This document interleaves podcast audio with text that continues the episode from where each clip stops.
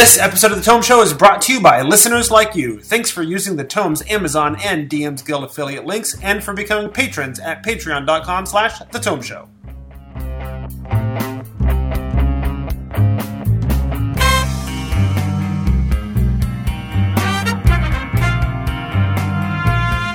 Welcome to The Tome, a D&D news, reviews, and interviews show. And I'm your Tome host, Jeff Greiner. And I'm Tracy Hurley, and in this episode, number 324, we're going to go for a pleasant stroll through an ancient forest that definitely doesn't want to kill us. Wait, do you hear singing? Is someone singing? Is there a concert here? And joining us in this episode, uh, our choir of reviewers, if you will, uh, a team of regulars t- that includes the Tome Show's monstrous ecologist, Jeremiah McCoy. Welcome back.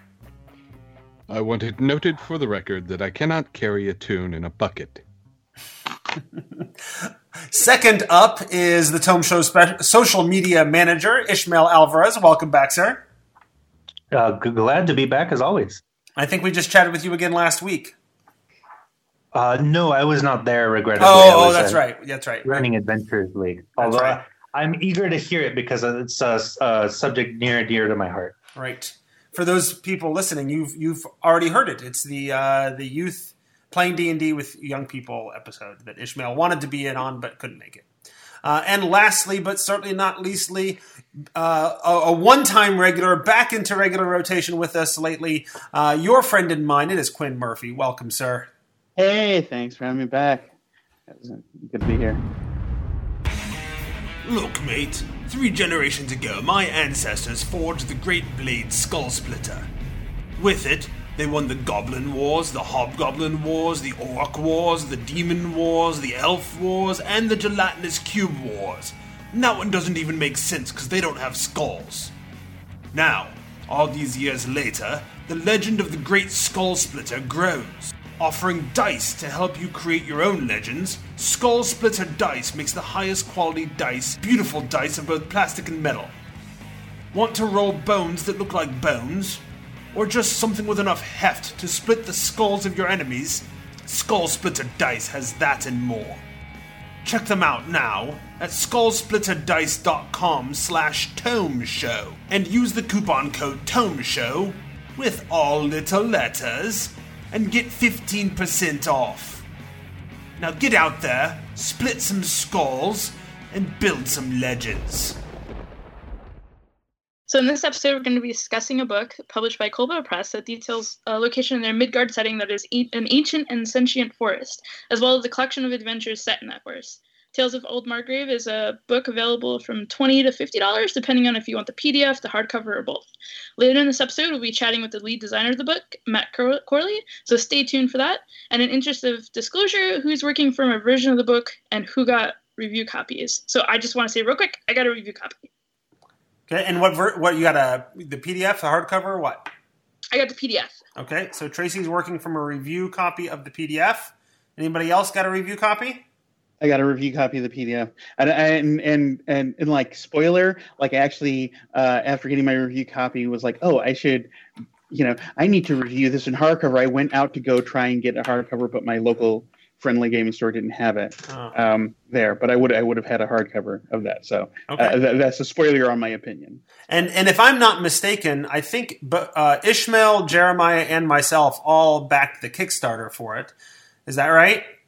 Yeah, That is- Correct for me, yes. Okay, so I got just the the PDF version. Did either of you get the hardcover? Uh, I got the hardcover. So I got the hardcover PDF uh, and uh, Roll Twenty version. Okay, Mhm. so you've got anything and everything that has to do with this. Uh, there were there was uh, a couple of uh, options above that I didn't get, but I, I, I, I like I, I got the Roll Twenty because I actually run a game on the Roll tw- uh, Twenty system, and I was like, well, it'd make it easier. So All right, there you go. I'll allow it. You're welcome. Curious to note that when they started the Kickstarter, they were just going to do the hardcover and the Roll Twenty and or Fantasy Grounds, hmm and so many people clamored for the PDF that they decided to add it after the fact. Oh yeah, I, I was one of them because I was one of those people who's like, well, I will, I will kickstart and back anything that Kobold Press does, but I don't want physical books anymore. All I want is digital, and, and I'm not interested in virtual tabletop. So, you know, It's PDF or nothing for me. Yep. So when they added it, I jumped on. All right, so let's let's talk about the book then. Um, let's start off with a general sort of overview. What is Tales of the Old Margreve about? What is this book? Who wants to Um, take it? Jeremiah. uh, Yeah, I, um, the Tales of the Old Margreve is a collection of adventures that are loosely linked by location and theme. They don't actually have a consistent through line for the most part. There are a couple of adventures that tie into each other, but it doesn't have a through line. There's no consistent plot. It just has similar themes and uh, a, a rather expansive setting and includes a gazetteer for the Margreve Forest, a forest that is stretching 30,000 square miles. Right. And it's worth noting that while while it's largely described as a collection of adventures, and that is largely what it is, that gazetteer that takes place over the course of, of you know what three chapters or so, um, it's it's over fifty pages. Well, it's about fifty pages of a hundred and what 80, 80 something page book. Um, So it's a significant chunk of the book. It's not just a, a collection of adventures. That's actually one of the things I ended up being surprised at uh, recently as I did my deeper read through was um, there's a there's as much useful, interesting information for just using the Margreve as a location here, even if you don't want to run the adventures. Yeah, I mean, you you you could like, I mean, it. There's uh, something to be said for like having, like, you could pay for like just the gazetteer, um, uh, alone, just like the setting part of it. They do actually have a player's guide uh, Mhm, that that's was produced at the same time. That is just the player's options for Margreve. Uh, that includes uh, three new druid circles, uh, one of which is written by the guy who created druids in D and D in the first place, uh, and three new ranger, uh, a new rogue subclass, two warlocks, a wizard, a cleric, and two barbarian paths, as well as three new races that you can play.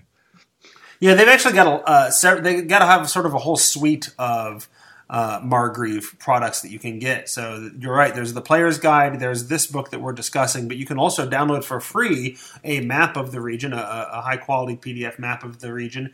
You can get uh, their pawns for I think I'm looking at the store now. It's twenty six dollars for their you know you can print off all the monsters you might need, uh, and then there's also a map pack you can get of, of a big collection of maps that you could use um, beyond the book. So there's a, a whole suite of sort of support things that came out because the Kickstarter was successful and they kept adding new things. Sure. So, other thoughts regarding sort of um, what this book is about? So what I took away from it is that it was a really well encompassed micro setting. So you could take it and transport it anywhere. It Mhm. wouldn't necessarily have to be in Zobeck, though it does have ties to Zobeck. But um, they did a really good job of just like, hey, you want to run adventures just in Margreve? You can do that, and they give you enough information where you could just like, you know, at least have a campaign centered in or or primarily through. Uh, uh, old Margreve, and uh, they did a really good job of it. Like Mhm. know, obviously, uh, Kobold Press uh, goes big or goes home, and, and they went big with this one with all kinds of options and, and maps, as you mentioned, and like uh, every bell and whistle. So um, they did a really good job of being like extremely evocative of the setting. It's very like Grimm's fairy tales, very like uh, Black Forest, kind of like Mm. um, you know, it's it's a huge living organism basically uh, that you can play in, and uh, that's kind of neat. Yeah, there's actually a lot of. Um, you, you kind of got a little bit into sort of the usage of the, the product as well, in terms of you could take Margreve and transport it to other settings and what have you, right? Um, and, and I think you could do you could handle that multiple ways, and I'm kind of curious how people um, might think about using it because, like, I absolutely got the same impression, especially reading through those first few chapters that are sort of the gazetteer of, of the region. Like, I could easily take Margreve and I could play it in Zobeck as a micro setting, or I could move it into another setting, uh, and all of that would work well. On the other hand, you can also take the adventures and be like, well, I just I need a, a weird dark fantasy grim fairy tale uh, forest adventure, and I can put it in whatever sort of dark forest happens to be in my setting, uh, and and pull those out and use those that way too. Um, So so I feel like it has different types of uses like that. Tracy, you want to say something? Um, one of the things that really struck me about it, going back to like that dark grim setting you're talking about, is that it, so it talks about being um, founded or rooted in the uh, Eastern European type Mhm. uh, myths and legends and, and fairy tales, and I did see a difference than what I see like later on when people started. Uh, I don't know how to put it. Uh, softening Grim, Grimm's fairy tales because the original ones were dark and twisted and just sometimes in ways that you know other backgrounds wouldn't expect. And then we suddenly and also had a strong presence of women in them. And there was i found Wow. that a lot in the book too. Yeah, the um, the the fairy tales that this ties into, uh, and the themes, the sort of uh, fairy tales is it's not the we're fairly familiar with like the Western European, the fair folk, uh, kind of presentation in D and D. This is much more like Russian. Right. Uh, uh, so much so that Baba Yaga actually shows up, but uh, it, Baba Yaga, you know, most people, if you say Baba Yaga, they'll probably think of John Wick at this point because most people have not, in fact, read any of those stories in, in in in the West. Those stories are dark. They are kind of confusing from our standpoint. Uh, Baba Yaga is both a good guy and a bad guy at times. Mhm. Um, and uh, the that flavor of fair folk story. This is much more.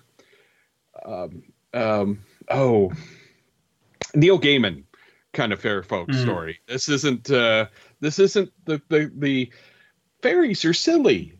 No, no, no, no, no, no. Fairies, fair folk can be fantastical, perhaps a bit surreal, but they are definitely as scary as anything else in D and D as far as monsters Mhm. go. And this this adventure more this collection of adventures more than anything I've seen printed for 5e really drives that home. And if and also is kind of building off that a little bit if anyone's interested in trying to see an example of that difference i think looking at the history of little red riding hood um, is really good like and how the tale has been told differently through the generations uh, can help uh, illuminate the differences that that are nuanced and, and sometimes hard to grasp right away Absolutely. Uh, the um, uh, Vasilisa the Beautiful and a, a few of the others, uh, the some classically sort of tie into that uh, darker themes in the old stories, and we sort of soften them when they brought them over to the West. But the the original stories are super dark and interesting. Like they're compelling and have themes that are deeper than you would expect from a fairy tale. Yeah, I mean, and just sort of piggybacking on that, it's like uh, it's really cool that this is sort of like a a book about like sort of playable dark fairy tales. Like like you don't have to just like be passive or read them. That you can sort of um, they're they all have that sort of menace and like like there there there's a that tone um, that carries uh, through them like pretty much all the the adventures that's in the setting. That's like really uh, I, I don't I, I can't think of uh, definitely I can't think of an adventure anthology or or even adventure right now that sort of captured that tone quite like this, which is kind of cool. Yeah. Right on. Uh, so we've been talking sort of about these dark stories and adventures, dark fantasy, f- grim fairy tale sort of uh, stories that you can play through, uh, as Quinn pointed out, and, and it allows this sort of interactive um, way to experience th- those kinds of narratives. Uh, there's like what ten or twelve adventures in this in this product. Uh, does anybody have a favorite that they thought was particularly interesting? Um, I think the the Baba Yaga one is probably my favorite. Okay, What's the title Uh, of that one? Uh, let me pull it up because I've got it in front of me. Uh, the title on that one is Grandmother's Fire. Yeah, I think it's Grandmother's Fire. Um, the uh, it, it it's you're dealing with Baba Yaga as her classic sort of Russian presentation of both villain and ally. Like she wants you to do something that's probably in your best interest, and she'll you know skin you and eat you if you don't. So Mhm. that that that is super compelling. Uh, you know stakes. Yeah, it is. So, so what what do you do uh, if you want to get a little more more detail and, and don't mind being a little spoilery? What do you what what is it about that adventure that you that you like? Uh, you know, what are you doing there? Um, so the actual uh, breakdown here is that uh, uh, someone has stolen the fire from Baba Yaga's stove, and she tells you you have to go get it back. And if Baba Yaga tells you you have to do something, you have to do something. And the person who stole it stole it because he was in love with someone and wanted to uh, save them. And it's a tragic fairy tale. I mean, I'm not going to spoil the adventure, but uh, there are werewolves, uh, uh, there are ghouls, uh, there are uh, Vodyanoi. You've got uh, and, uh, and, and so people know that's a, a Midgard, um, yeah, creature or whatever. right, and there's a, a, a Rusalka basically as well. So uh, it you have a lot of really flavorful, flavorful, interesting uh, creatures, and the story conflict is not just I need to go kill a monster. I need to solve this problem that hinges on a tragic romance. And that's really cool to me. I think that's a classic fairy tale that And you- you're playing in. And and, and romance is uh, is a- staple of fairy tales, particularly tragic romances, uh, and not something that shows up very often in uh, D and D adventures, in my experience. right uh it, it- you know the um uh but yeah the the it, it it combines all of the the the the elements i think a good um sort of dark russian fairy tale adventure should have. You know you've got uh the classic crone. There are several crones in the stories and and all of them. Mhm. and uh, uh not in all of them but they're in a number of the adventures there are crones of various type. Baba yaga is just the big one Okay. Anybody else have a favorite adventure you want to talk about? Uh, I, I actually really found myself um, kind of uh, like uh, kind of uh, in love with the first one, The Hollow. Um, I really liked how it was this kind of like it was like kind of this like um, almost like kind of like fantasy horror sort of um, you know serial killer like you know Mhm. the Hollow Man uh, you know the this sort of uh, uh, you know this uh, can, can I be a little spoilery? Yeah, absolutely. Set up. Okay. All right. Like you know, uh, there is the um, this uh, the scene tree, I believe it was, uh, Mhm. sort of going mad and sort of drives. You know, the the players come in and and uh, the sort of song of this sort of uh, evil tree is like driving the animals mad and they're like you know there's just like sort of this crazy animal madness going wild um, that is in really fitting with sort of what we sort of uh, you know when you look through the gazetteer of sort of the kind of things that margreve can do sort of this aura wildness and everything that it does.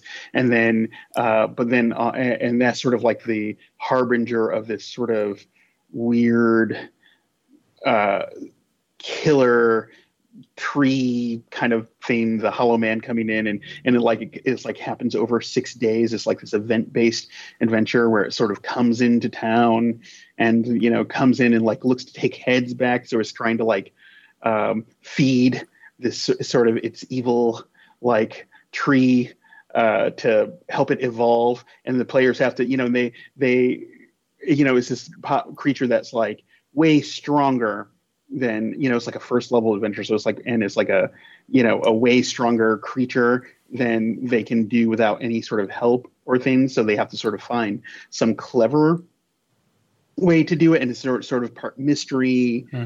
um, part sort of horror. Um, I just like and I like a lot of the sort of staging advice there. If there's one theme that I thought was a little bit of a flaw, um, and uh, and, and and maybe I I, I missed I, I don't think I did, but uh, there is a there's this theme where sort of in heroic fantasy where players just tend to think that they can just fight the thing or do it, Mhm. and there wasn't enough good staging advice to sort of like like as far as I could tell, like it seemed like maybe the only way to like know that you couldn't fight the thing was to like get put into dying status by it, right? Like, Right. Like I'm gonna go fight the thing, and it smacks you down and goes no, and you're like, okay, got it, right? You know, and that might be, you know, and and for for the very persistent players, that might be even more of a problem. You know, you might might be looking at like a.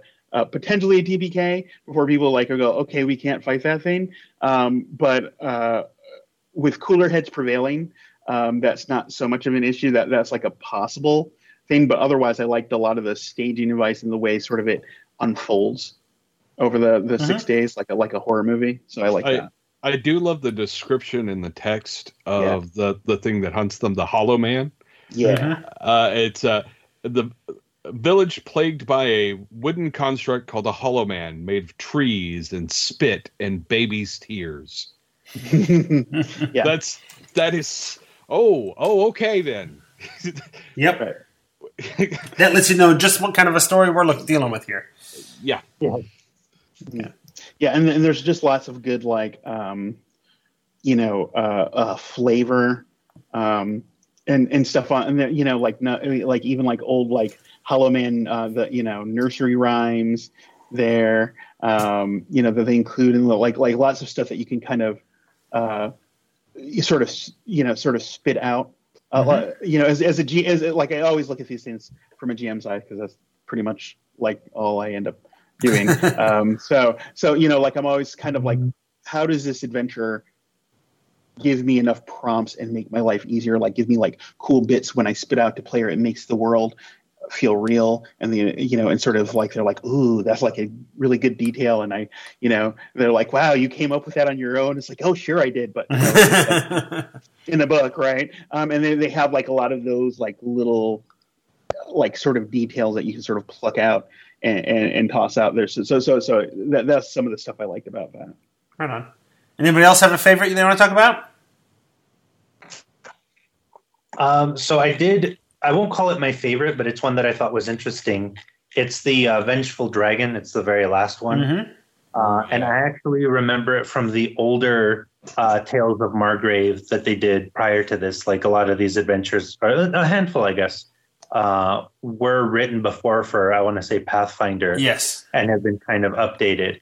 Uh, and this is one of them. And uh, although this is a really cool adventure, uh, you get to fight a three-headed dragon, and, and who wouldn't want to do that?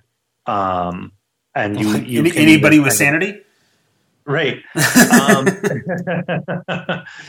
and if you had any sanity, you wouldn't be an adventurer, right? Sure, I suppose. Um, but uh, anyhow, you also get to kind of work with the Margreve itself. Like that's the kind of the conceit of the adventure. Like you wouldn't be able to win if you didn't have the forest support uh, to kind of help you. But um, it was a little problematic when they first wrote it. Uh, and I'll just say that the dragon went for a fair maiden for all the wrong reasons, and they kind of revised that here, which I'm glad about Hmm. um, to where whatever the reasons they had before, now it's like she stole from the dragon's hoard, or at least the dragon thinks that, and so that's his, that's the dragon's uh, motivation for going after her, and that's how you you uh, get involved as characters and so on. And I like that they changed that because I think it needed to be changed. yeah. Um, uh, and there's there's still like a little bit of text in there that kind of points to the uh, somewhat pro- problematic uh, motivations that they had put in before. But uh, I'm glad that they at least thought to change it because again, I, I thought it was probably a, a better choice. It's an interesting. Uh, I'm trying not to compare this product to um, other products that have recently been published, but this idea of um, loosely thematically connected series of adventures um, is kind of in the in the air for game design right now. Right, uh, uh, Ghost of Saltmarsh is sort of the same thing, and, uh, Sure. and, and, you know what have you. So um, this is a thing that's happening, right? People publishing series of, of short adventures and what have you. And it's interesting to me to hear uh, Ishmael hear you describe the way in this one they took things that didn't maybe weren't the best idea the first time around, and they didn't feel compelled to stick with it. They went ahead and revised things and changed things and whatever. Um, when in Saltmarsh, they didn't, right? They they stayed fairly true. They may have added to some of those adventures, but they stayed fairly true to, to those adventures. Um, and, and that's particularly interesting because they were both done by Kobold Press. Kobold Press uh, was licensed Huh. out, uh, or was the studio that worked on Saltmarsh for WotC. But I imagine they had certain restrictions from WotC, right? They didn't have complete control to do what they wanted uh, necessarily. So I just th- found it an interesting sort of juxtaposition. So I, I, I will say that the the collection of adventures thing is more useful to me as a DM than a, a long campaign arc. Mm. Um, because I'm running a game and often I'm doing my own stories that have nothing to do with the campaign arcs that I might be playing around with. Uh, and sometimes I want to change things up. And Sure. having an adventure I can just drop in of the appropriate level is great. That's what I did with this one. I uh, Mhm. I had my characters get up to third level, and as a sideline from a mostly dragon heist themed adventure that I'm running in Zobeck, I put them through an adventure, uh, the Vengeful Heart, the Mhm. one that is third level because the characters were third level, and they've been enjoying it. And having that option of just having something I can grab and drop in that Mm. makes sense. See, as a super- as a DM, I oftentimes don't want that, except for when I do. so if that makes sense, right? I like ha- I like having a large story, or at least uh, a product that inspires me to a particular story. And this didn't necessarily do that for me. But I'll tell you what, I've gone through the adventures and been like, oh, this, this, and this, these are going to be new faction quests in my Dragon Heist campaign. You know, oh, the Emerald Enclave is going to ask him to deal with this thing, and the Harpers are going to send him in this direction, and and I'll just you know send him to a forest near Waterdeep, uh, and it'll still work out pretty well, I think. So. Um, so I think there's a place for it, but I, I like having, uh, I guess, a combination of both, right? I like having the long story arcs, and then I like using these short little things to inject into those large campaigns to to give it a twist, so it's not necessarily what somebody who's read the book would expect. See, see, I want, I want to, I want to use, I want to inject the setting, um, like that, like the sort of Mhm. Margreve, like the forest in there. Mhm. Um, you know, like it- there's like as a character, I will.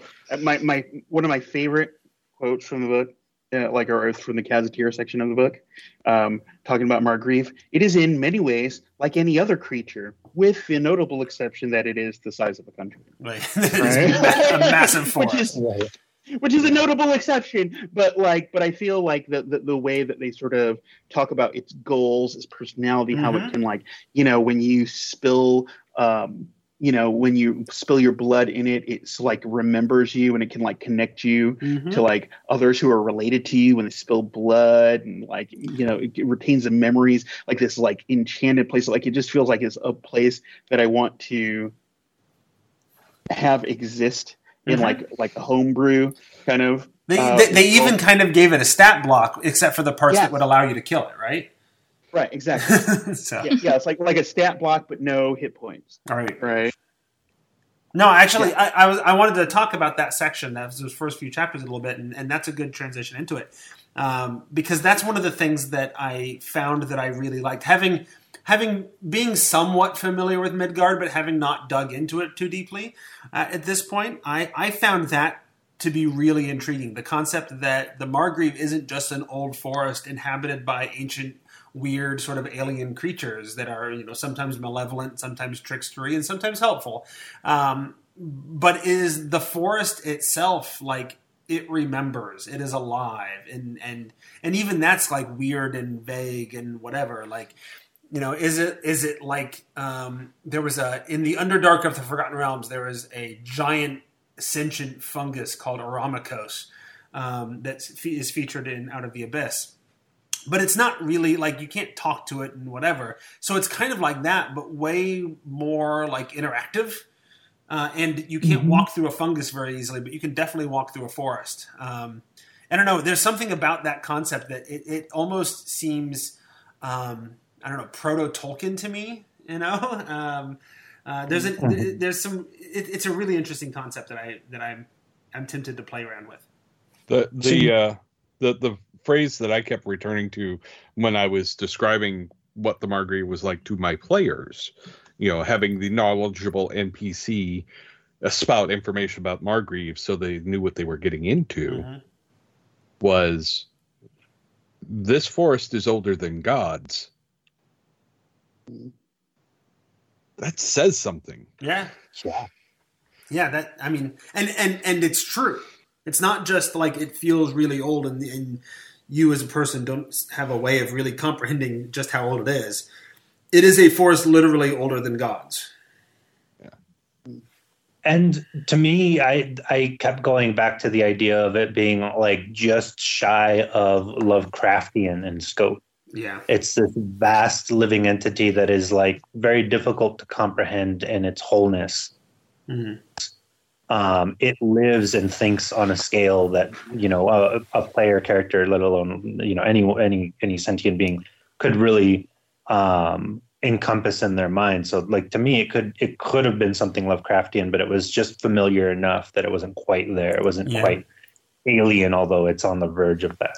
yeah. It's it's awfully close, and and I, I imagine that's a careful line they have to walk because Midgard has some Lovecraftian uh, horror going on in it, and so you don't want it to bleed into that territory and, and confuse people or make them think that they're connected in some way that maybe they're not supposed to be. Um, but yeah, they, I think I think they did it well. Mm-hmm. Um, I did find myself thinking about different campaign settings I could work it into. Obviously, I'm not going to be able to work this into, say, Ravnica. Uh, sure, it's a big city. yeah, uh, but there are certainly some magic planes that I've uh, that that have been used in the past that you could probably just you know file the, the the serial numbers off on this, and this would be just fine for one of Mhm. those more forested plains. mm-hmm. Uh, um, You know, I, I, I am. I'm gonna. I'm gonna stretch the Ravnica thing. I could see this being some like crazy, like, you know, like that, like like a version of a Margreve being like some crazy Simic experiment gone horribly awry. You're like, okay, this is like, no, no, this would be great. Like, we could just get like everything like living and like, blah, blah, blah. We'll have the sentient forest. We can use it for this. Oh, oh, okay, right. You know, like, you know, Right. like, like, uh, we're to need help with this, right? Like, you know, you can like use elements of it as like maybe that, but yeah, like, uh, They- that, they- was the first thing that came in, but and they accidentally drew out some sort of sentience of the planet itself into the forest, and yeah, and and it starts and it starts like growing out of control, and then like they have this, and then like the Simic are trying to stop it, and then the Gruul are okay. I'm like getting really like knee deep in Ravnica here, but you know, like the Gruul could be like the Gruul could be like on the side of the forest as it like tries to take over the city. you know, but- Absolutely. I, I that I did mention there were two new barbarian paths. Yeah. I mean, sure, you can toss in the the uh, the Gruul as a faction in there, and it'd be fine. And uh, the fact that the the write up of the setting ha- includes status with the forest, Yes, yes, Mhm. yes. yeah, so you could true. you could actually have oh this uh, person is a member of this faction, the Gruul, or or what have you, and and then or uh, the um, oh my brain just drew a blank on their name, not the Gruul, the the nicer uh, forest people, Selesnya. Oh yeah, yeah. Yeah, yeah. Uh, the, you're a Gruul or Selesnya, you get so many points with the forest. With the- yeah. It likes it likes you. Oh, you're those guys who like to experiment and blow things up. Is it not so much with the status? Yeah. Yeah, no, I think that works well. And and the more we talk about Margreve, the more I'm I'm tempted in my own campaign to not just port out some of these adventures and put them in a nearby forest uh, around Waterdeep, but to somehow figure out how Margreve could be there too and not completely, you know, change the the setting. And I have some ideas uh, that are specific to my campaign where I think that could work. So um, I might I might get to, I might have to play around with that. That that that'll be something for me to talk about on behind the DM screen next month. Uh, Yeah. Uh, I, I think the um, one thing that a, a game master should be aware of, because I have failed at this after having run some stuff in it, and it's easy to to sort of miss it. The the setting itself, the forest, has a bunch of special rules for things like what happens if you cast spells Mm-hmm. uh, because the spells work a little differently in the forest. And the, And you- and the it- forest like absorbs the magic, right? Right. And, you know, it's possible that it, you know, one of your players is, in fact, not liked by the forest. And there are things that happen. And it's an extra thing to keep track of. Mm-hmm. Um, you don't have to. I mean, you're not required to. Right. But to sort of drive home how spooky and weird this forest is, that's why those things are there. Well, and some of those things are bits where, in my mind, that's where you can see the conversion from Pathfinder coming out because Pathfinder and 3.5 before it sort of was more likely to sort of embrace that complexity. Sure. Um, whereas uh, the later editions of D and D were like, yeah, let's try to like worry less about that kind of crazy complexity and streamline things a little bit. But I mean, you can still do it obviously in D and D because this does it.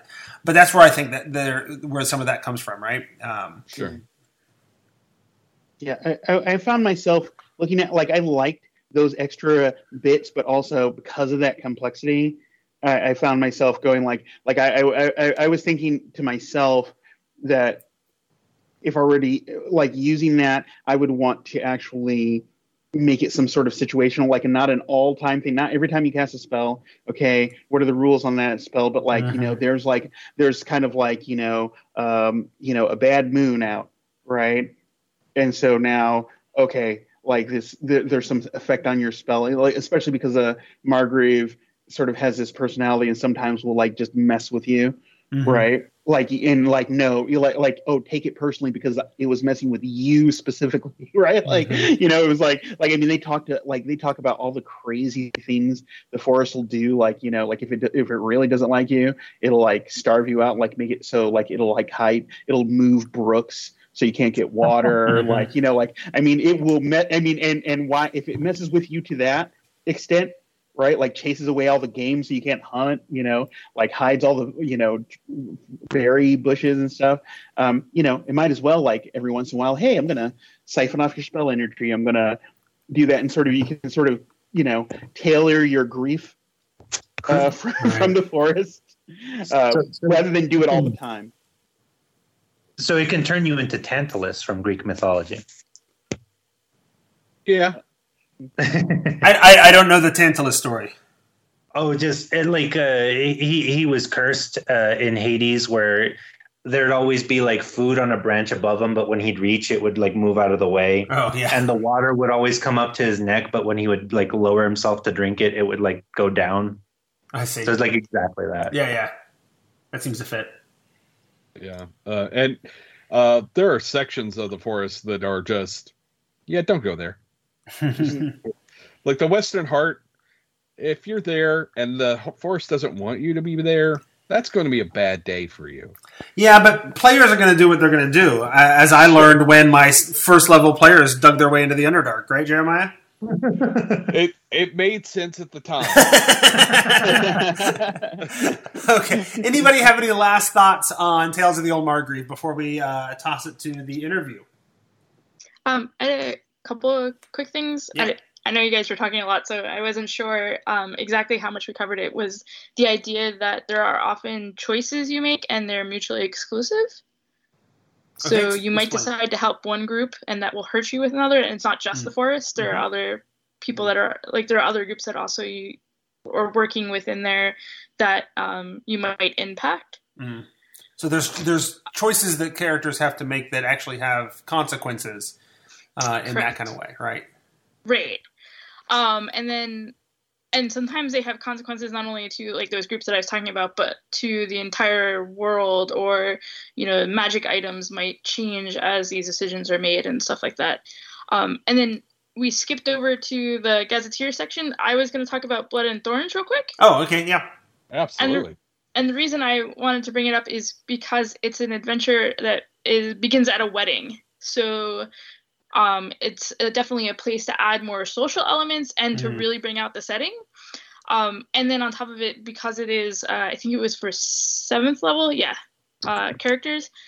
There's there is it's like a wedding and it starts out with something that seems kind of small, but it could have depending on whether the what the adventurers decide to do about it could have world impacting consequences. Mhm. Uh, for instance, if they don't succeed, that I thought was really cool because you don't sometimes we have a hard time uh, figuring out appropriate types of consequences in the world or changes to the world for as the characters get in levels that I thought was cool. Yeah, that's awesome. Yeah, no, I, I, I haven't done my research yet, but I mentioned that I've I've looked through the book for the through the lower level adventures to see which ones I can pull out for my Dragon Heist campaign. Uh, but my plan is for the Dragon Heist campaign to transition into a Curse of Strahd campaign, and I think there's a whole bunch of Mm. others that could very easily be side quests in Barovia. Oh Yeah. yeah. That, that would be interesting. Yeah. And, and now I'm thinking about a Barovian wedding. So we'll have to see. We'll have to see where they, where I can th- throw everything uh, for a twist. And then the last thing I think we should talk about is the artwork Mm. because it has a particular style, obviously, and um, I'm not sure if these are pieces that were used in previous books or not, but they're pretty consistently styled. I felt, um, but there's a lot of interesting and evocative artwork within Mhm. it, uh, including some things that were kind of cool. I, I don't know what type of creature it is, but I know there's just this uh, female huge creature that has you know uh, What- what- bustier. What page are you looking And- at? I, I, I, I'm, I'm trying to find the, the page again. I just saw it when I was flipping through. Oh, it's page 114 in the Griffin Adventure. Oh yeah.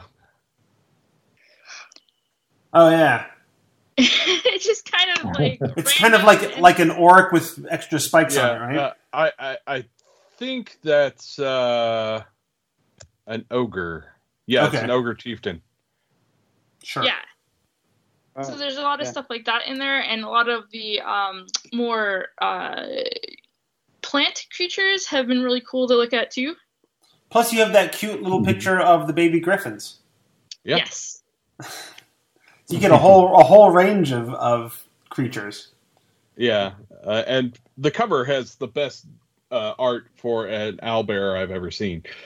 Oh, that's probably fair. Yeah. Uh, that, uh, but yeah, the uh, I, I think the uh, take home on this one uh, that I'll reiterate is the the setting drives home that uh, fairy tales do not have to be silly. That uh, fanciful does not equal silly. Sometimes fanciful can be kind of terrifying if you just stop and think about it. Like there's a on a one-off mention of a poker game that you can join at the Bluebell Inn that trades things like souls. Like you do. or or your dreams or your memories of a year or something actually kind of terrible if you think about it. And there's it's filled with stuff like that. There's also another thing uh, look at the the random roll tra- charts they are filled Mm. with here's a story idea yes. Uh, like right here is a completely com- com- com- you know ca- encapsulated idea for a story in a single roll Mhm. yeah. Oh, yeah. You, you you you totally beat me to that. I was going to actually mention that thing. Like like I think the uh, the uh, random encounter tables were like chef kiss. Mwah. Like they're like you like they're like it's it's no there's there's no like there there's I, I think there might be like a very trace amount of like oh this is two day six like goblins there but like all the rest are like he, like here's a creature and here's this like goals and motivation and like some situation that you come into. And it, it- it's just like jeremiah saying it's like it's Uh, that that's like one like consistent throughout is like one of my favorite bits. And suddenly your random encounter becomes a side quest I- I- within Yeah. within the side quest that you're already on. Yeah, like you could, you could pick up any of these things and like you could run these and like turn them into a thing. Uh huh. There, You know, if, you, if your players latch onto it. there's an entry on, on an NPC table. These are just random. You could run into them at a bar. A young raven folk male claims to be his feathered majesty, tree prince Gagawa, a deposed prince of Morgal Ravenfolk. He offers anyone who will listen a large share of his princely treasure he will soon have if someone will lend him some money to help him regain his revival lands and five, uh, fiefdom. Did, wait, wait, wait. Did they just put a Nigerian prince in there? Yes, but can you imagine? You could have an entire side quest just off of that that one description. sure. I, I could make a whole campaign based off of that description. I mean, and, and they're like a- almost all of them are like that. right. Mhm. Right. That's So, awesome. I mean, it's yeah. I mean, it, yeah, at the very least, it is sort of uh, instructive of like what you could, what you can really do with a random encounter table, rather than just sort of like, oh, there, here's some monsters, Mhm. right? Like you can sort of use it to inject like life and like all these sort of like weird forks into a game. So yeah, Very good. plus plus. plus. All right. If if people are ready, then I'm going to go ahead and and toss this to the interview with Matt Corley. Does anybody else have any last thoughts you want to squeeze in before I do that? Say I have hi to just- Matt. I heard two voices at once. I have no idea what you said. Sorry, go ahead. I said say hi to Matt. Oh, okay. Ishmael. I have three things that I want to touch on. Uh, touch on real quickly. All I right. love the that the the forest itself is differentiated, so there's different places that have different feelings. So it doesn't feel like you're in one big homogenous forest. hmm That's one point. Two points. It really feels like a Kobold Press uh, product. Like it's just uh, very evocative of their style and kind of how they can uh, make a product feel like one person wrote it, even though that's not the case. And uh, number three, um, I love that they include new Fae because there are very few of those in D and D as Mm. it stands. But it is kind of uh, frustrating that the monsters aren't all in one place. Because they're scattered around for each adventure where they pop up. Yeah, and then there's like a mini bestiary at the end the too, end, which is kind of weird. Yeah.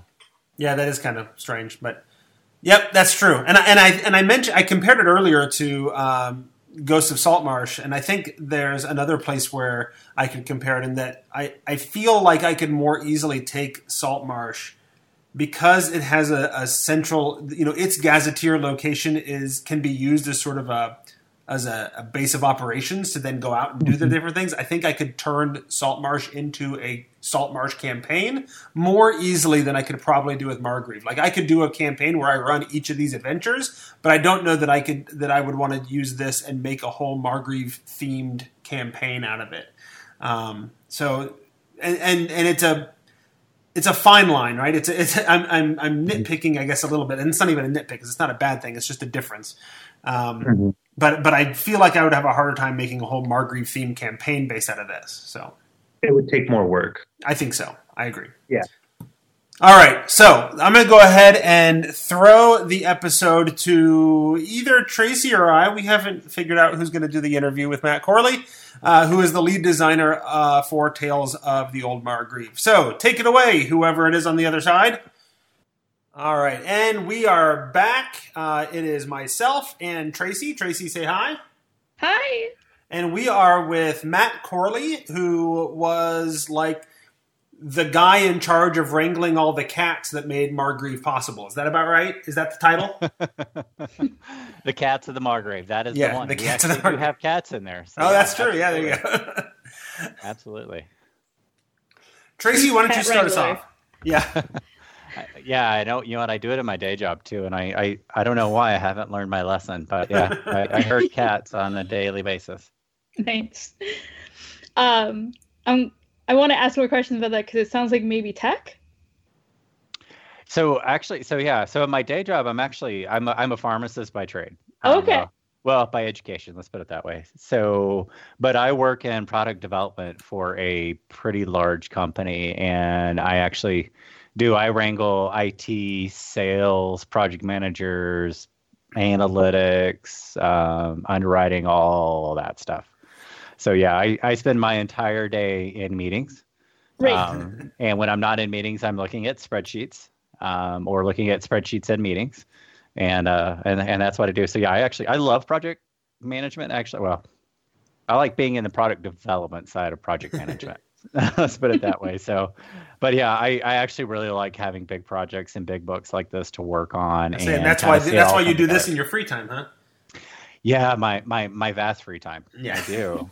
and yeah, actually, yeah, there's a couple other products that I, or projects that I've kind of wrapping up in the next couple weeks that are pretty exciting too. That that aren't Kobold Press related, but are but are Okay. Macquarie related at least. Things that you can talk about or, and and let Yeah. let the listeners know Yeah. about. Yeah, absolutely. So two two huge things actually are happening in September. Um, the first one is so I wrote an adventure path.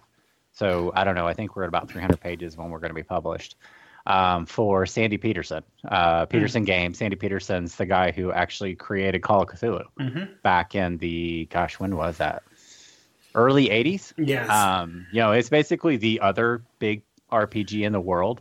Um, it's Cthulhu, not you know, right next to D and D in a lot of places. And uh, Sandy and I worked together. I co-authored it with him, and then I also was the developer on the product and wrote 15 adventures. And so that product is actually going on Kickstarter September 9th. and what system uh, is it for? D and D. All right, on. So that'll that'll use his that. yeah, he- but he recently published a a D and D Cthulhu Mythos product. So is, is that using that? It is. So yeah, Sandy Petersen's Cthulhu Mythos for fifth edition is his recent book, and this book makes use of a lot of those rules and those monsters and that kind of that that kind of setting. So still heroic fantasy like D and D is, but there's definitely more of a horror element to it. Right. Um, very very happy with it, and yeah. So Act One, it's going to be four books. Act One goes on September 9th. It's only going to be, I think, only a week long. It's one of those kind of micro Oh, wow. Kickstarters, so it's either a week or two weeks, no more than that. Um, and then the subsequent the next three acts after that will be out kind of periodically throughout the year. Um, so that you they're basically we're, we're putting it out so that as you finish each adventure by the time you finish the fourth adventure the next book is out which will be fifth sixth seventh. And the next book is out which is eight nine ten so on and so forth. So pretty cool idea. Um, pretty excited about it actually. That that one was actually bigger than this than Mar- margreve. Um, Sure. The other big project I have is one that I'm even more excited about. Um, and I'm not sure if you guys both follow me on, on Twitter or not or anywhere else. Um, I know some folks do, but um, one of the things that happened um, on February on February 2nd, my youngest daughter Harper was diagnosed with leukemia, and we spent about three weeks in the hospital. Came home, and before we get too far, she's doing fantastic. Um, she's already in remission. We're actually going to camp this weekend for a bunch of other kids um, with cancer, and she loves D and D. She's actually in Tales of the Margreve. Oh yeah. She is. Her and her sister both are. They are. I think it's like page sixty something. She knows it better than I do. She knows the page that her picture. Her and her pic. Her sister are both in a picture. Actually, I took it and sent it to Brian. I think Brian Symes did it, um, and drew it for us. It's oh page eighty five. That's my girls. Um, and so when we got back, Harper actually helped me write an outline for an adventure path, another one. And so I talked to a bunch of folks. I got uh, Brian Suskind, Ben McFarland from Kobold, Wolfgang's helping us with some stuff too. Um, there are 10 of us writers. There's three cartographers and two or three artists. So again, wrangling and herding cats. Um, but yeah, we have an AP path. So we're doing it on Indiegogo September 3rd. It is called Harper's Tale. Harper, my daughter, not Harper, the Adventure League group. Um, and it'll be an adventure path going from first to 10th level. It's also a forest um, written for younger kids, but there's actually going to be kind of two two different storylines in Harper's pa- or Harper's Tale. One's more of a straightforward, just kind of do your thing and kind of go to A to B to C, and then there's more of a path that's more about redeeming the bad guy. Um, so very excited, very cool, very happy about it. Um, and the coolest thing actually is that at the end of the um, at the end of the campaign, I'm actually going to be donating 100% of the proceeds, net proceeds of the campaign, to Friends of Kids with Cancer. Excellent. Yeah, so a lot of us are taking it either no pay or very little pay so that we can make sure that we donate to Friends of Kids. So we're going to give them a check, which everybody loves, especially a, a Mhm. ca- an organization like that that that needs the funding. And we're also going to be giving them books. So when we fund, we are going to also give. Um, I think we're. I think my count. I ended up at about 100, 120 hardcover books that I'm going to hand to Friends of Kids with Cancer Excellent. to give to kids because they were kind of amazing. Actually, they they they gave us our best days. Some That's of our great. best days, especially early on. So That's fantastic. big stuff. Yeah, well, we, so- we did all the, the promotional stuff here at the begin- at the beginning, and w- and we'll give you a chance to, to talk about where people can find you at the end of the interview. Uh, but really, we're here uh, to talk uh, on top of all those things, which are super interesting, and I'd love to to drill in on all that for for hours. But I don't know that people want to listen to us chat for hours. Uh, but this is this is all about Tales from the Old Margreve, right? So let's start off with just what's the what's the idea behind that product, behind Tales from the Old Margreve? Yeah. So the story, and again, I'll go. I'll try to go fast. So the Tales of the Old Margreve was a Pathfinder book about ten years ago. My players and I were kind of getting we're we're doing games and different things, and I have a habit of just going back and grabbing old adventures because there's so many fantastic ones and updating them. And I actually wrote a couple of blog posts for Kobold for Kobold, and I told Scott Gable over there, I'm like, you know what, I'm going to be updating Hollow, the Hollow. Do you want me to give you a copy? Next thing I know, Wolfgang sends me a contract to redo the entire book. and I know I, I know he had backup. I'm I'm think it was John Sawatsky actually. Um, but kind of my point is like go out there and just ask and try. You never know. I mean, I, honestly, this I, I still am wondering if Wolfgang really knew what he was like doing when he gave me the shot because I can't think of too many people whose first professional RPG gig is a 200 page book. right. Um, and it was. I mean, I've I've written professionally before and nonfiction, but yeah, that's nonfiction. That's Right. not D and D role playing games, and I've been playing since the '80s. But it was kind of crazy. Um, but the Margreve, the Margreve is an ancient forest in Midgard. It is kind of the ancient forest. Um, it is forest that has been around since before the gods were around. When the gods were young, the forest was already there and it has kind of placed itself in the center of of Midgard, and it it acts as a border between a lot of the different political um, regions of of the of the of Midgard itself. So you've got Zobek um, to the west. You've got the gosh, I'm going to mess this up because I don't have the map in front of me. But you've got Dornig to the north. Um, you've got Southlands, um, and then to the west you have the plains. Um, so there, it's it's kind of this natural feature that has basically stopped everyone from expanding into each other's territories because it doesn't let anything in there that it doesn't want in there. My personal version of it, which is probably a little different than Wolfgang's and hopefully is a little different than everybody's, is that I think of the Margreve almost in the same context as, you know, kind of like a great old one. You know, I'm a I'm a Cthulhu fan. Um, it's an entity that is older and more alien than anything that really we can think of. You know, it is it's a forest that is hundreds of miles square miles, and so it it thinks on a different scale than we do, and it has different um, different wants, needs, desires, and so on and so forth. Um, so to say it's good or bad is is kind of misleading because it's it's not really any of those things. It's you know it's like the old Cthulhu thing is like you know it's kind of like an ant trying to decide calculus. It just Right. can't do it. It's funny because somebody in the review, I think, made that exact same uh, uh, description of the Margreve as, Yeah, be- as that- being like Lovecraftian, you know. That that is how I play it. Um, my group actually, of course, shockingly enough, you know, we play tested almost all of this, um, and I just ran them through it as I wrote it and as I did the updates, and that is very very much how I did it um, as a kind of a very otherworldly entity that wasn't really good or bad, maybe selfish to a point, just because of course it has its own self interest um, at heart. Okay, so so you just took the older adventures and then and then used like more or less alone converted all of it, or did you go back to the original authors, or how did that work? Yeah, I did all that by myself actually. Did you? Wow.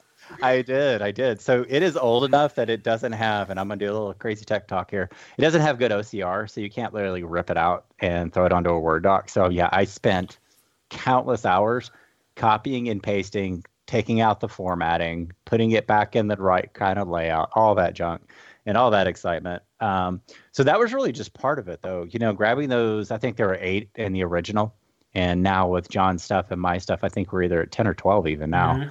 Um, so I took everything, and actually, uh, myself and Kim Mohan did. And Kim's fantastic. Kim is a, an editor that has been an editor for TSR, WotC. He does everything WotC does now. Um, and actually, I think Kim actually hired Wolfgang to TSR years and years and years and years ago. Um, but yeah, every adventure I went in there, and you know, most of those folks I don't, I didn't know at the time. I know a lot of them now, and I think the only person I even mentioned, I called out because I asked, I asked Wolfgang, and later on I asked Kim, like, you know, kind of how do you want me to do this? And they both said, you know what, go do your own thing. If you have a problem or a question, that's fine, but just go ahead and do it. Um, so I read every single one. I did some editing to get it more of a D&D feel, a fifth edition feel Mm. versus Pathfinder, um, which is kind of fun or interesting because it's something that I was actually talking to another designer about today. Is that uh, the there's a pretty fundamental difference in D and D, or I keep saying D and D, but I really mean fifth edition, fifth edition design and Pathfinder. You know, this was a third and a half di- edition slash Pathfinder game initially, and I find that occasionally Pathfinder designers who are fantastic and know crunch better than I probably ever will. Um, but it's a bit, it's a different skill set and it's a different mindset. So Mhm. there was, so what you do is you end up cutting a lot out, you know, and I think that somebody's like, well, is this even new stuff? And one of the things I tell them is that if I take a Pathfinder book and I change it to D and D, the or to fifth edition, the first thing I'm going to do is probably cut out forty percent of it. Just all. I mean, Mhm. it's easy. It's just deleting a bunch of numbers that don't mean anything, and then you also end up changing the way the ability checks are and the, just the checks in general. You know, Pathfinder has a check for everything, and fifth edition really doesn't do that. So it was really changing. Um, that was kind of one of the more fun things and probably what grew my ability or kind of grew me as a designer was re- keeping or doing everything I can to keep, you know, Richard Pett's, you know, Hollow, keep his, keep what he wanted into it in there, but also adjust it so that the mechanics don't get in the way anymore. Yeah, because Um, go ahead. because I've designed um I haven't designed anything fifth edition, but I did fourth and Pathfinder. Um, and the big thing with fifth to me is like it's a looser system. So, and I think that goes along with what you're saying. So Yep. you have a lot more flexibility and also you- sometimes more evocative than simulationist. Absolutely. And you know, honestly, I don't know how to play fourth edition at all. I'll just throw that out there. I don't even know how to read a stat block in fourth edition. Um, Right. But you're right. And I think that's a big thing is that, you know, again, I, I can't remember if it was Kim told me this or somebody else, but with a conversion of Pathfinder or three and a half or three or two or one even or whatever to fifth, when in doubt, delete it. Just Mm. cut it. You know, cut the checkout. If you're not sure, just cut the checkout. Right. And I think that actually served me really, really well um, in a lot of these things. And it's, I mean, there's stuff that didn't even make it in here because we're like, you know what, this just got too fidgety. And we're like, you know, we're just not going to worry about it. So it kind of, so so the creating the adventures was fun and definitely did it. But I mean, I'm kind of looking through the git. But like, so the Margreve Gazetteer, um, I wrote about 80% of that is new. Okay. Um, all obviously any mechanics are completely new, and I did all the mechanics. Um, the only adventures I didn't do a lot with um, were John's. Actually, John John Sawatsky did the Durendi series. Um, but yeah, everything else I did, and I, you know, it was a lot of fun. You know, the status section in the front was a lot of fun, uh, really a lot of fun. Um, you know, and that's something anybody that checks out Kobold Press um, on their Facebook page or their Discord, especially the Facebook page, because Wolfgang checks that all the time. Um, that actually came about because some folks asked and said, you know what, we like status, but we don't really understand how to do it very well, or we want more, we want more details on it. And so I, I mean, almost literally, like we are talking to Wolfgang that night at a meeting. And it's like, you know what, they, a lot of people want this. What do you think? And he's like, all right, let's make it a stretch goal, and you can write it. And we did it. and you know he does a pretty pretty pretty darn good job of listening to what the folks want and then doing what we can to get it in there. Um, you know, actually, yeah, the status was a big one. Um, the other big section I wrote that I really liked was all the were the encounters section Mhm. that's kind of in the front of the book. So those were a lot of fun too. Yeah, the the gazetteer section I think we we thought was really in, interesting and enjoyable. Uh, I know the the status section to me was was really interesting to sort of because it's because Margreve is it's a location, but it's an entity, and neither one of those are the thing that normal kind of things that normally go with status. Because it's Right. not it's not really an organization, but it, it works in this situation um, in, in interesting ways. I also really enjoyed that the that the forest has a stat block, um, full full of everything that you could possibly want, except for the the numbers you need to actually kill it. Because of course Right. you can't. exactly. Exactly. Yeah, that was really neat actually. The different areas of the forest Mhm. um, and all the different effects. I mean, it's I don't you know, and I I a pretty heavy consumer of D and D content. Um, I'm not aware of anything that I can think of, and I I might be wrong, and I'm sure I, I certainly can be that, but I'm not aware of any setting that really goes into that level of detail. Mhm. You know, I, I don't know of something that I could think of that's that's really that similar to it. So it's a really nice. It's a really unique thing. Um, you know, and it can pretty easily be set in anywhere. You know, I know we obviously put it in Midgard, but you know, in any forest, anywhere in any campaign can have this. Right. It, it's it's it very easily ports into something else, especially with the way this thing was written. Um, there's a lot of flexibility, especially. I mean, I will admit you probably need to have Tome of Beasts. Um, Creature Codex would be helpful, but I didn't get a lot of codex in there because it wasn't actually published yet. So I was digging through pre-published stuff to get in there. But um, it's yeah, it's super easy to throw into any setting you want. Oh, yeah. No, we we kind of discussed that a little bit with the interview when we recorded it last week, and then I had my game on Friday and just completely decided to plop the Margreve right outside of Waterdeep in my Forgotten Realms uh, game. Oh yeah, absolutely. So we're doing uh, Dragon Heist, and and I just decided, you know what? Uh, it wasn't there, and it's just appeared. And it's a big mystery that that you know the Emerald Enclave is trying to figure out what the heck, is, where the heck did this giant ancient forest suddenly come from overnight. so that'll be fun. I think that's that's perfect though. I mean, so you know, Waterdeep, Zobeck, they're they're close enough that you can certainly interchange them. I think Oh, that's sure. awesome.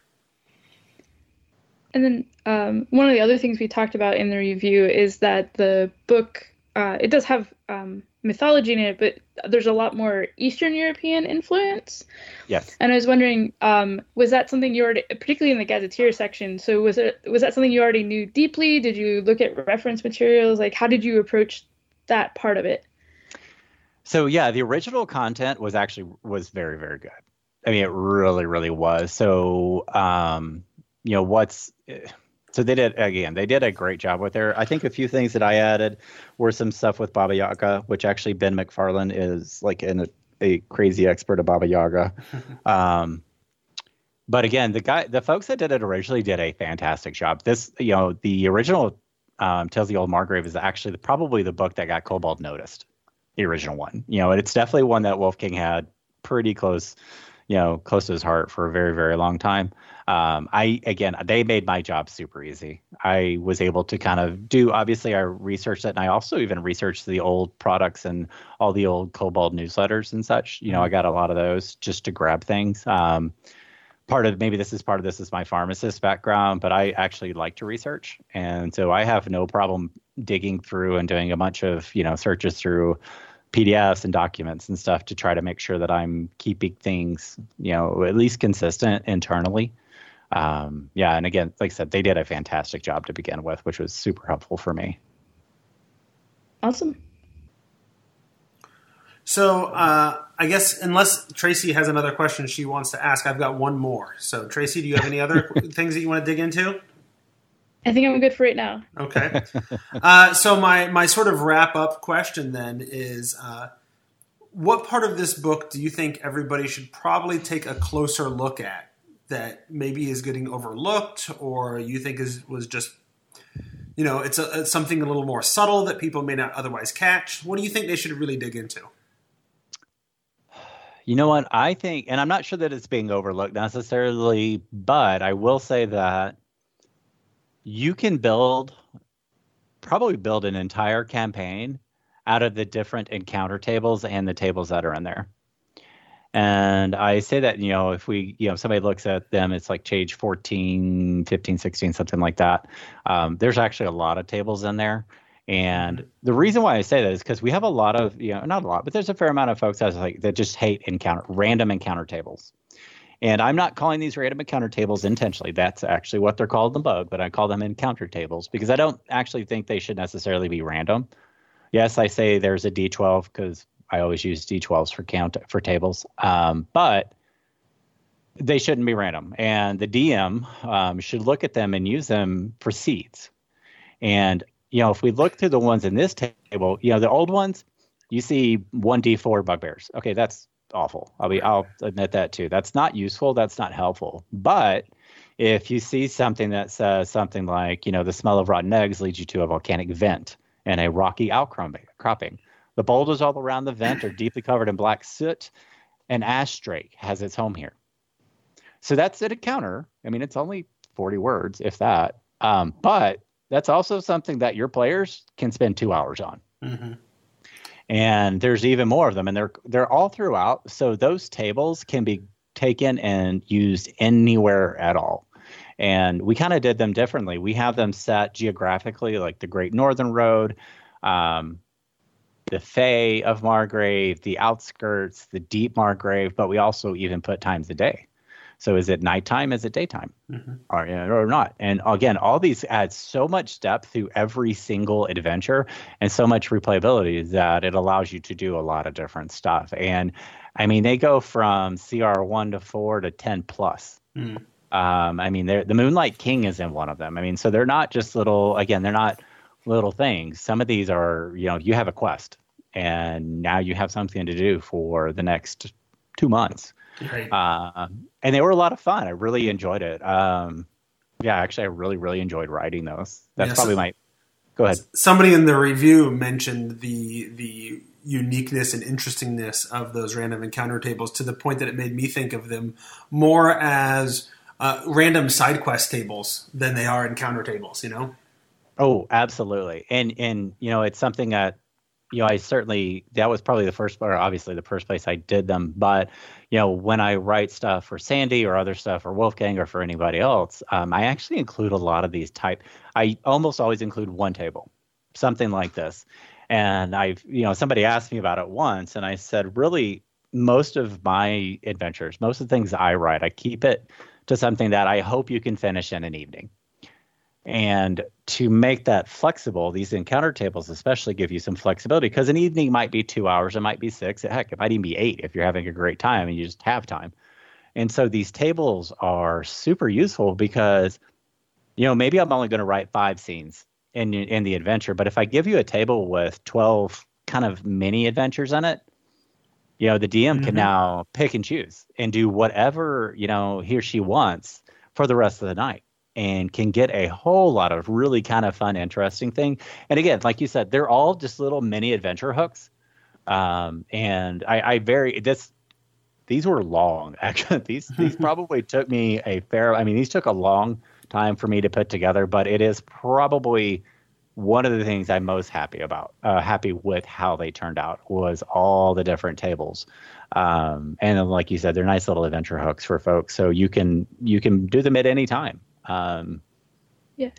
The other great thing is that in a concise area, you actually get to learn a lot more about the world, which I know you're already trying uh, talking about to a fair bit. But um, it's really hard uh, in a adventure, which is more technical writing, to come up with like here's what's awake at night and here's what's awake during the day. Whereas mm-hmm. if you have these ideas of um, like the random encounter table or a random adventure table, um, that can help you communicate that without it being a lot of words, like you were saying. Right. I agree completely. Yeah, it was. Like I said that was really probably the most fun part about it was doing that, so you can explore it. And if you just read those tables, and you know that's probably one thing I would tell everybody: read them all. I mean, first off, I obviously I think they're interesting. I wrote them, but um, but even if you're not going to go to a first level, you know, regardless of the campaign level that you're at, read them all because, like you said, Tracy, you're going to get a lot of really good ideas and thoughts on what's really in there you know and i think that was that was the most fun thing is i think i snuck a gug in there too which is a lovecraftian nasty nasty thing. Um so again it lets you know that yeah i did i did it did make it past editing i thought so. Um but it lets you know that within the Margreves, these are the types of things you will see, can see, and that honestly, there really aren't that many limits. You know, the especially if you look at the high level ones. You know, like one I'm seeing the Moonlit King, who is a Fae, basically a Fey god, um, a Wraith Bear, a Mavka, Nightmare, Dullahan, Stewhawks, uh, Abominaboos. Uh, Baba Yaga's horsemen show up a couple times. Baba Yaga is a is a consistent theme throughout. Mhm. Um, like I said, a Gug, a Fear Smith, those are awesome.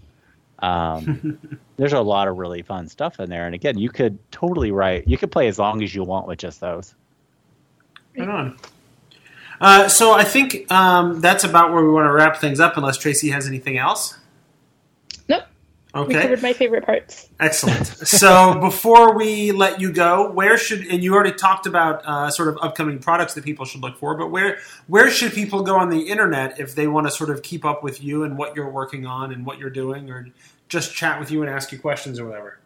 Sure. Uh, best place to find me is actually at Matthew D Corley um, at Twitter, and that's I use my name. I'm not too complicated, and I have a couple things, like I said. So I've got Harper's Tale. will be launching uh, Tuesday on Indiegogo. Uh, Island will be launching, I think, on the following Tuesday on Kickstarter.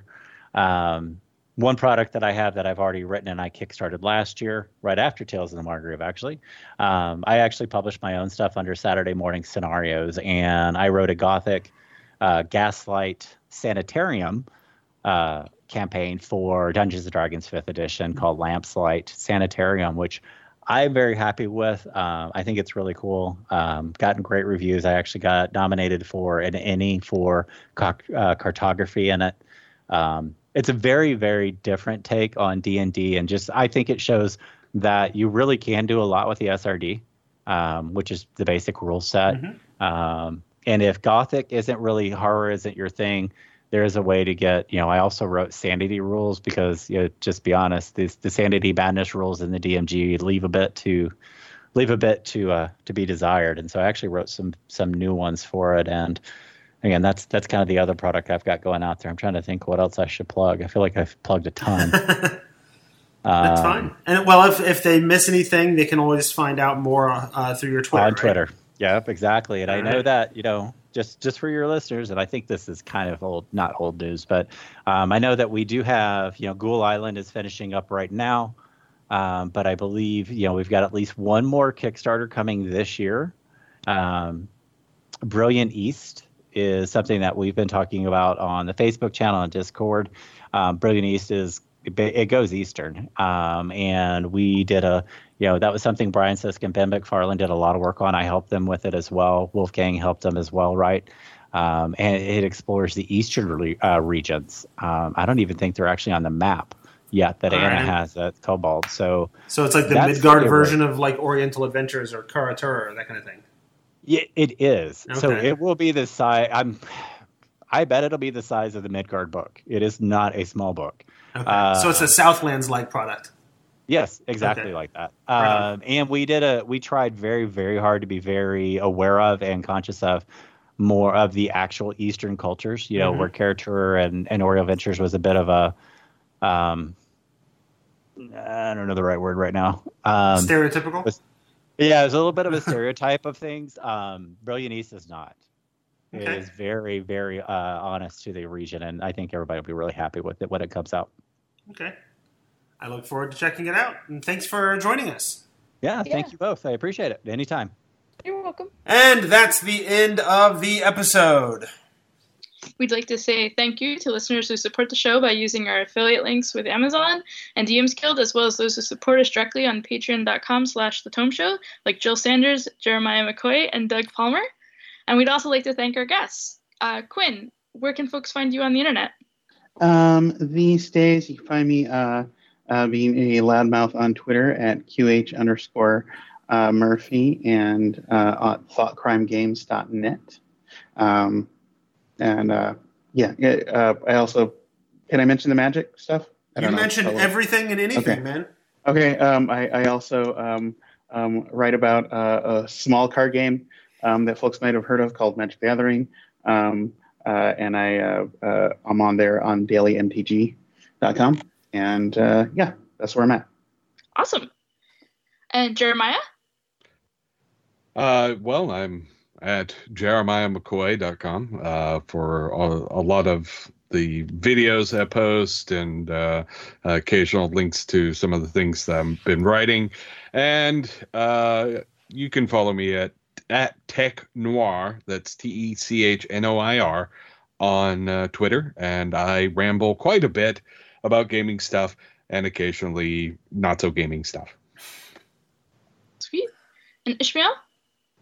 Uh, yes, you can find me on Twitter under Elvin Wizard King uh, because that's easier to spell than my real name.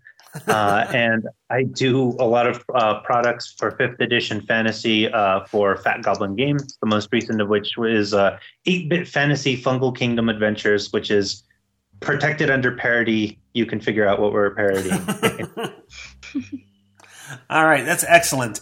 Uh, if you want to get a hold of the show, you can email thetomeshow at gmail.com. You can tweet me. I am at SQUACH, that's at Squatch. You can tweet Tracy. She is at Sarah Dark Magic. That's Sarah with an H and Dark Magic, like Dark Magic. Uh, and you can tweet the show at The Tome Show. All three of those on Twitter. And that's episode 324, where we made friendly like with the trees and fought a hive of bees in this episode of The the the the the the the.